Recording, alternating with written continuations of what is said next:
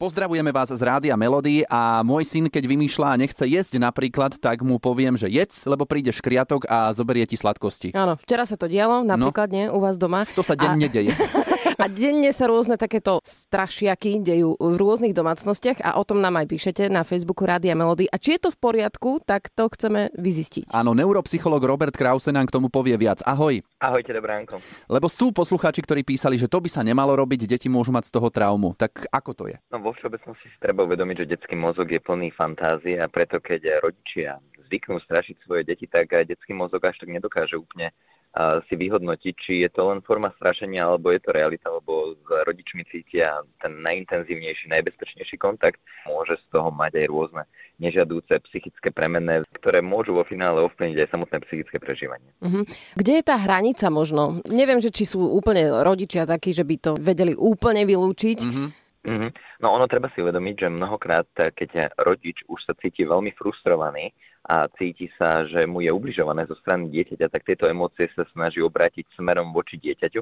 No a práve zastrašovanie a strašenie je jedna z takých tých alternatív, ktoré síce krátkodobá rodičovi pomôžu, lebo dieťa sa môže napríklad upokojiť, prestať plakať, ale vo finále nie je až tak efektívna a skôr to vnímame ako také krátkodobé zlyhanie výchovy. To znamená, hranica by mala byť v tom slova zmysle, že dieťa by malo sa naučiť prežívať samozrejme strach v optimálnej podobe, v optimálnej miere, ale malo by to samozrejme reflektovať to, že cieľom rodiča by nemalo byť ublížiť dieťaťu. To znamená, že ten človek ťa niekam zoberie, tento ujo príde a zoberie ťa, lebo zastrašovanie a vo finále ubližuje samotnému vzťahu, ale aj dieťaťu. A teraz si to dajme teda na konkrétny Lukášov príklad. Že keď Čo poviem, hovoríš? Že príde škriatok a zoberie mu sladkosti. Podľa mňa to nie je až také škodné, či?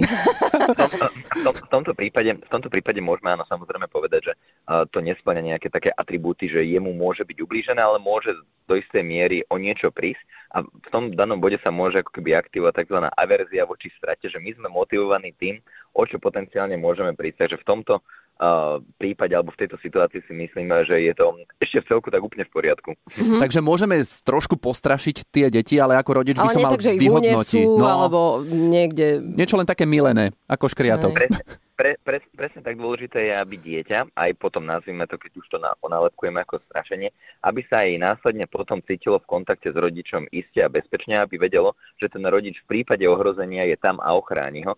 No a v tomto danom bode samozrejme ten škriatok nezoberie teda syna alebo cerku, ale zoberie sladkosti. Ja by som takého škriatka aj uvítal niekedy tie sladkosti zobrať, aby sa to potom neprejavilo. Či na dieťaťa, na alebo tebe, na mne. podľa mňa. To už Lukáš hovorí o sebe, lebo on chodí po tie sladkosti. Dobre, ďakujeme ti veľmi pekne, tak opäť sme trošku Múdrejší. múdrejší. Rado sa stalo, ahojte, pozdravujem Ahoj. vás. Ďakujeme.